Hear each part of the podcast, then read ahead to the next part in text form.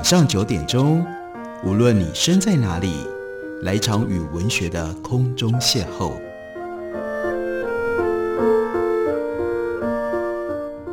杨照谈书，邀您一同遨游文学世界，认识古今中外的经典之作。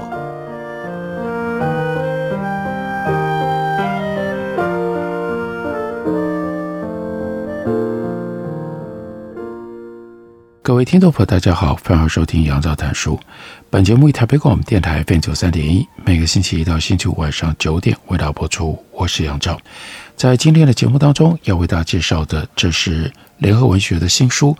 虽然这本书中译本曾经在二零一五年出版过，不过现在有了全新增订版。这本书的作者是上野千鹤子，日本非常有名的女性社会学家。这不只是指他自己的性别，而是在社会学的研究上，他特别关注两性议题，还有女性在日本社会所遭遇的对待。这本书的书名是《厌女：日本的女性险恶》。我们来特别看一下，在二零一八年的文库版当中，上野千鹤子所特别增写的部分，其中就提到了我们是在台湾最近才有过。特别一波的 Me Too 运动，他就讲到了从二零一七年起到二零一八年，Me Too 运动在好莱坞和坎城方兴未艾。这个时候，当然就会有人感叹：为什么日本没有 Me Too 运动？日本确实有 Me Too 运动，而且社会舆论宛如不可逆的地壳变动般，朝着不容许性骚扰的方向变化。说到掀起这一连串波澜的契机。无疑是伊藤诗织小姐借由这本书叫做《黑箱：性暴力受害者的真实告白》，露脸并且实名指控自己遭到性侵。由于受害者是沉默的，隐瞒自己的身份，或即使匿名提告，但因犯罪的受害者不明，加害者就得以免责。性暴力会污名化受害者，一旦诉诸实名。受害者会遭受所有的攻击，正因为有人可以忍受成为众矢之的遭到攻击，其后响应 Me Too 的人才会陆续现身。从回顾的观点来看，可以说 Me Too 的先驱是慰安妇。事实也正是如此。自从1991年金学顺女士实名挺身而出之后，与慰安妇相关的政治情况为之丕变。在金女士之前，慰安妇的存在，还有受害的事情广为人知，也有人寄予同情。但在金女士公布自己的真名，借以发出“我在这里，我就是当事人”的声音之后，要求道歉和赔偿的指控的主体出现了。正因如此，Me Too 后继者才陆续现身，表示其实他们也受到了伤害。实名指控遭到的攻击，再怎么强调也不为过。所以这个时候，上野千鹤子就提到了日本发生过的事。三尾知英里议员在国会提出了保育员落榜了日本去死啦的部落格文章的时候，被问到的安倍首相竟然拒绝回应，说因为是匿名的部落格，所以真伪难辨。马上就有好几位爸爸妈妈举着“我家就是保育员落榜”的牌子，站在国会前面。在当事人缺席的状况底下，很难由其他人代承其利害关系。尤其性暴力过去还是告诉乃论罪，无法由其他任何人代为提出告诉。所以要求受害人曝光自己的身份，无疑是非常不恰当的。因为曝光身份必须付出的代价实在太过于巨大。已经有许多受害者从过去令人痛心的例子学到了这一点。受害者可能会遭到批评，例如容易让人家有机可乘呢？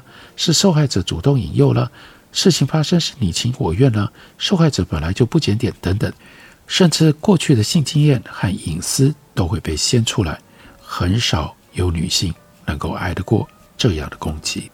书里面上野千鹤子特别提到了福田纯一财务次官性骚扰事件的发生，那是二零一八年四月十二日。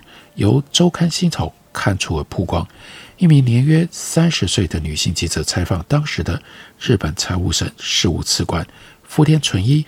福田跟他约在自家附近的店面，该名女记者却在采访当场遭到福田的性骚扰。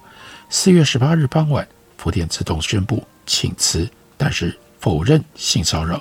十九日凌晨，朝日电视台召开紧急记者会，在福田纯一完全不理会有录音等证据，一直否认说听不清楚是不是我的声音，不知道对方是谁，是跟店里的女性在开玩笑，表示根本不算性骚扰。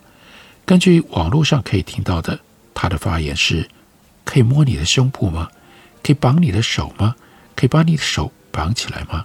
上野千鹤子就说：“连我要在这里引用都觉得很尴尬，更遑论这种话是在采访的公共场合说出来。”而女性记者所属的媒体，还有另一边财务省的高层，接连在风险管理上出了错，进一步让事态雪上加霜。首先。是朝日电视台主管听到女性记者的控诉之后，竟然将事件压下来，跟他说：“这样对你没有好处，这是最恶劣的组织防卫，也是最糟糕的风险管理。”记者申诉无门，所以就向八卦杂志周刊新潮来爆料。电视台骑虎难下，紧急召开记者会，向财务省正式提出抗议。记者会当中，电视台表示。该记者身为媒体人，向其他媒体爆料的行为并不恰当。可是，如果上司没有把事情压下去，记者也就不会向其他公司爆料。加上朝日电视台如果能够发挥身为媒体原本应该要有的功能，这件事情自家媒体不就可以处理吗？有指出说，记者没有得到采访对象的同意就录音，违反了采访原则。然而，录音的内容。已经超出采访，事情关涉到性骚扰。录音是很常推荐给受害者用来保护自己的手段。违反采访原则和侵犯人权，哪一个比较严重呢？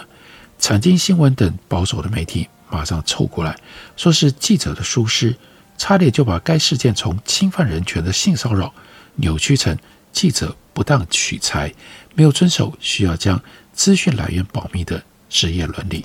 不过幸好他们没有成功。上野千鹤子就说：“我脑中想起了发生在一九七零年代，关系到冲绳蜜月问题的每日新闻和西山太吉记者事件。那指的是一九七二年，日本社会党众议员横路孝宏将冲绳返还协定相关的外务省机密电报公开，牵扯出每日新闻社政治部记者西山太吉。”他刻意去接近已婚外务省女官员连见喜久子，以取得机密资讯的案外案。当时美军基地恢复原状补偿费相关重要密约的是非对错，就因此被替换成透过男女关系获得情报的丑闻。最后呢，西山太吉他是被判有罪。性骚扰事件曝光了之后，财务省接连造成二度。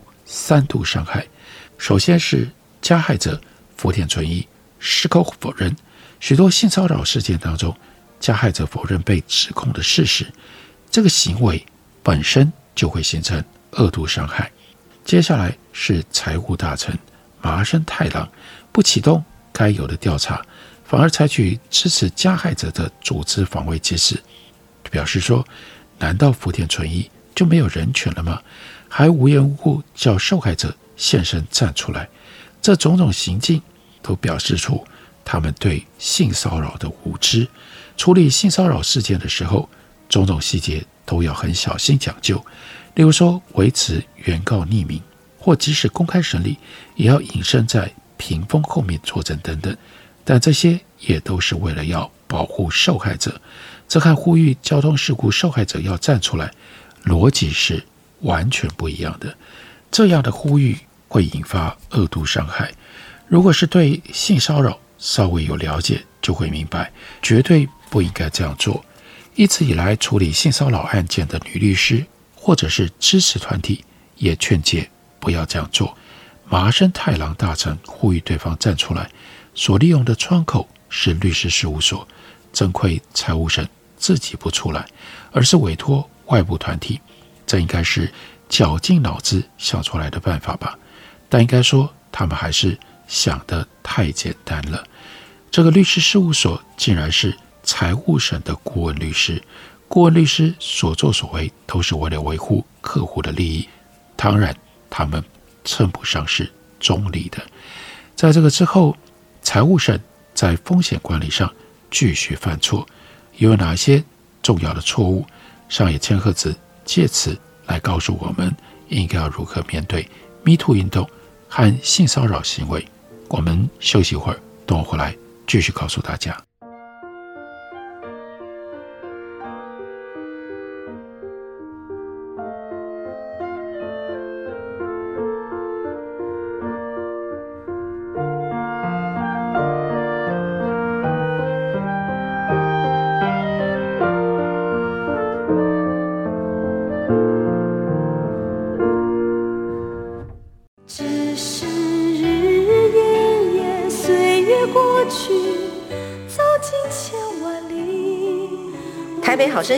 声音尽在台北广播电台 FM 九三点一 AM 一一三四，陪伴您的幸福好时光。大家好，我是郑怡。轻轻叹息，只想告诉你，没有爱情的地方，没有天。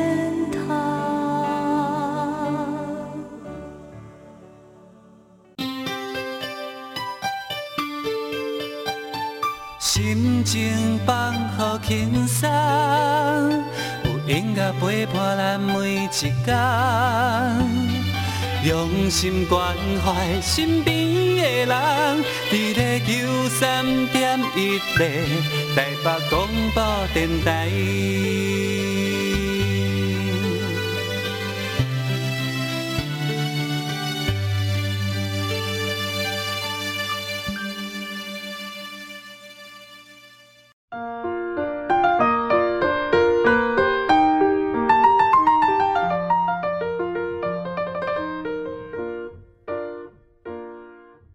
感谢您继续收听《杨照谈书》。本节目以台北广播电台 FM 九三点一，每个星期一到星期五晚上九点，为大家播出到九点半。今天为大家介绍的，这是上野千鹤子她所写的《厌女》，日本的女性险恶。联合文学刚刚出版了全新增订版。我们特别关心，在二零一八年的时候，上野千鹤子针对福田纯一财务次官性骚扰女性记者的事件，他所增补的一部分的内容，讲到了财务省所犯的错误。当时的财务次官福田纯一一直否认性骚扰的嫌疑，财务省竟然就这样批准让他自愿退休。如果是依照个人意愿退休，不会受到任何的惩罚，退休金也可以依照章程领好领满，在履历上也不会有污点。在舆论的反弹下，财务省延后支付福田纯一的退休金，并且追加惩罚，扣掉退休给付两成，为期六个月。根据麻生大臣的说法，是为职场制造麻烦，有损人品，所以加以处分。所说出来的这理由不清不楚。之后，财务省内部终于成立迟来的调查委员会，在加害者依旧否认的情况底下。认定了这个事件是性骚扰，这么做很明显是为了要急着让事件落幕。毕竟，如果要正式成立一个调查委员会，应该是要交由中立的第三者机关，而不是在财务省内部成立。这应该是常识吧？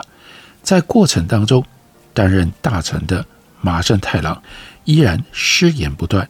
他例如说讲了。负责采访次官的记者都换成男性，不就好了吗？这不就等于把女性排除在职场之外？如果反过来说，次官都由女性来担任，不就好了吗？为什么不这样说呢？你会觉得很荒谬吧？男性记者平常在进行的一对一采访，女性记者完全没有理由不能做。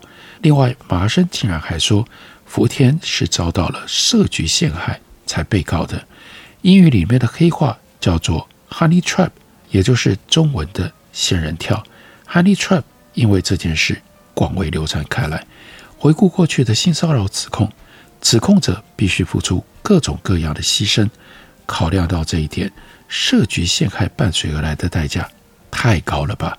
记者就算陷害福田，他又能够得到什么呢？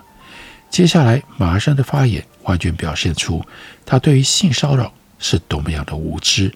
他说：“性骚扰不是罪，跟杀人罪又不一样。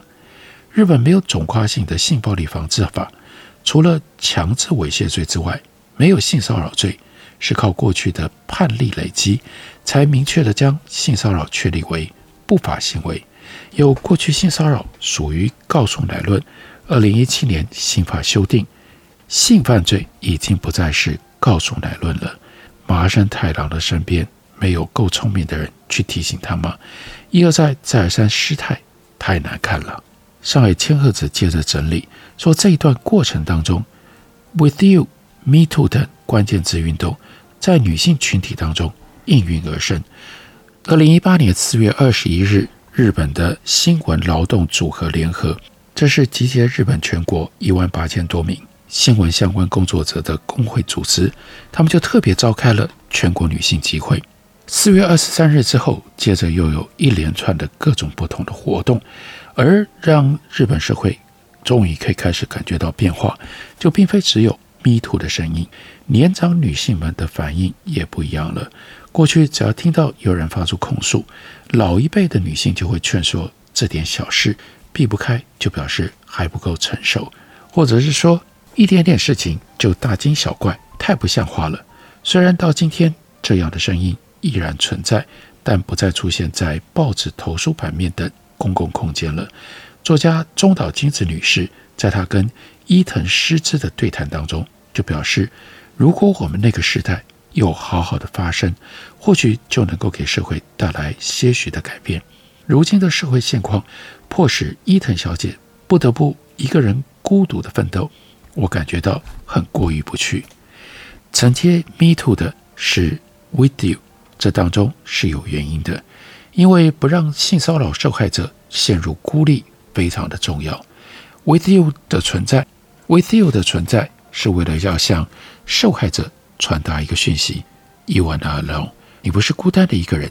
We are with you，我们和你在一起。一旦性骚扰控诉出现，加害者首先会把受害者跟他周围的人隔开，来孤立他。加害者会重伤诋毁受害者，或者是曝光受害者的隐私，甚至给受害者的家人或者是亲戚施加压力。许多受害者打消提出控诉的念头，或者是撤回告诉，都是因为这一点。在性骚扰还是告诉乃论的时候，如何让原告在漫长又痛苦的审理过程维持原本的立场，那就是一大课题。曾经担任大阪府知事的横山诺克，他爆发性骚扰事件的当时，那是在一九九九年，横山诺克在车里面性骚扰打工的女大学生被起诉，最后他是被判有罪，并且需要支付赔偿。那个时候最耗费支持者精神的是要让受害者不要撤告，继续把官司打下去。在那期间，受害者应该也是持续承受着应该要撤回告诉，或者是应该要和对方和解的压力吧。每当听到撤告或者是和解的消息的时候，上野千鹤子就说：“我都会想，这些案件背后的压力或压迫是多大。”啊接着他就提到了最近我听说三口达野在自家猥亵高中女生，那女生也撤告了。女高中生由于半夜被叫去男人的家里而惨遭批评。他们一方是四十六岁的成年男性，另外一方是未成年的女高中生。半夜叫女生出来的男人跟答应对方出来的女生，这两者当中有问题的到底是哪一方？当然是半夜叫女生出来的男人了。驻冲绳美军性侵案也时不时。就传出撤告的消息，在那个时候，受害者陷入到了孤立无力、不得不归因于台面下的压力跟胁迫。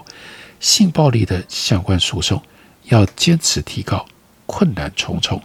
就算官司打赢了，所得很少，相形之下要付出的代价实在太大。性骚扰零容忍的运动在各地方兴未艾，性骚扰指控、性骚扰指控也延烧到其他领域。Me Too 运动最初是从女演员们指控好莱坞大牌制作人 Weinstein 开始。后来不只是扩散到学校、职场，甚至延烧到了演艺圈、艺术界。艺术界有担任荒木经惟摄影模特儿的卡奥里小姐出面指控，她在社群媒体上发表文章，描述和荒木经惟合作的时候，权力极度不对等。艺术家和模特儿之间的关系从以前就有问题，但在此之前都是被隐藏起来的。接下来又有了新的关键词，叫 “not surprised”。这个词就是在讲这个状况，也就是遇上这种状况并不奇怪，只是我没有对任何人说过。运动界也是，教练或者是球队总教练和选手之间的关系也很有问题。另外，有女性军官出面来检举，让我们更可以了解到军队这个看起来。相当神圣的领域，当然也有各种性骚扰的事件。就连宗教团体，因为不受一般的规范、一般的法律的监视，所以呢，里面发生了什么事情，也常常外界不得而知。上野千鹤子就特别强调，只要性别一点不平等，所有领域都会发生性骚扰事件。这些事情如果不公之于众，受害者就只能够一直沉默下去，别无他法。在《厌女》这本书里，上野千鹤子她的视野非常的广泛，她剖析了恐同、援交、恋童、家暴、剩男、败犬、村公化、皇室家庭、企业还有女校文化等所产生的厌女情结。当年在日本一出版，就得到了各大媒体书评的推荐，相当程度上。震惊了日本社会。这样的一本书，当然它所处理的对象是日本社会，但是关于厌女这样的一种集体情绪，它的表现以及所造成的种种伤害，我相信那就不仅限于日本社会。关于台湾社会上的两性关系，两性关系当中是不是也存在着这样的厌女心态？我相信大家读这本书，一定自己。就有很多的联想启发。感谢你的收听，我们明天同一时间再会。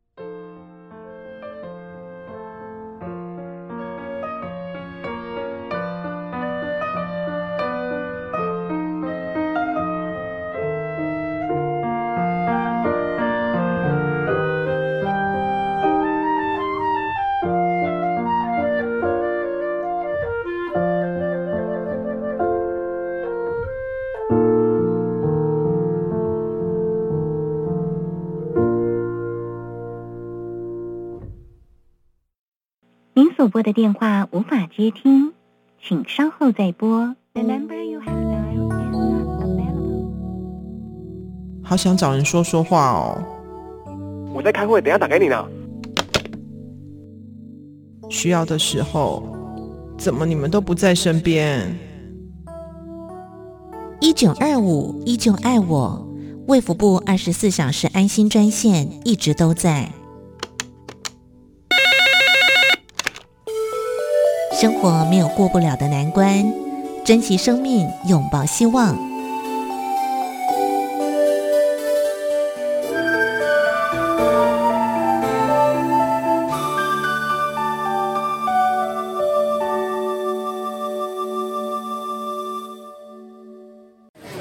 您好，欢迎光临，两位吗？两双塑胶筷子，两个塑胶碗。我要一杯大冰。先生，你的饮料好喽。一支吸管，一个塑胶杯，一个塑胶杯膜，一个塑胶袋。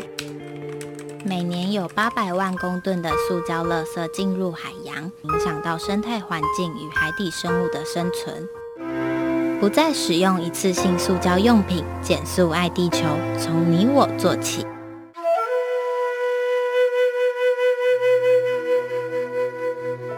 哎呦，电台转来转去都不知道听哪一台耶。你可以听 FM 九三点一那一台呀。FM 九三点一。对呀，FM 九三点一台北广播电台，从早到晚二十四小时不间断，内容丰富多元，有新闻、社福、健康、教育、资讯、政策、财经，还有艺文、美食、音乐及观光，甚至跨越族群，接轨国际。哇！最重要的是，错过了节目也不用担心，因为网络上会保留六十天，让你随时随地都可以随选收听哦。哇，那我赶快来搜寻九三点一台北广播电台，让你不只听见台北的声音。哦耶！哎，我等一下顺路载你回去。不好吧？你刚刚有喝哎。哦，我还很清醒啦，只喝一点点而已，我又没醉。哎，不行啦，现在酒驾被抓到啊，连乘客都会一起被罚哎。啊？没错，酒驾新规定，酒后驾车初犯提高罚还金额，最高受罚两万元，同车乘客也会一起受罚，最终罚到三千元。喝酒不开车，开车不喝酒。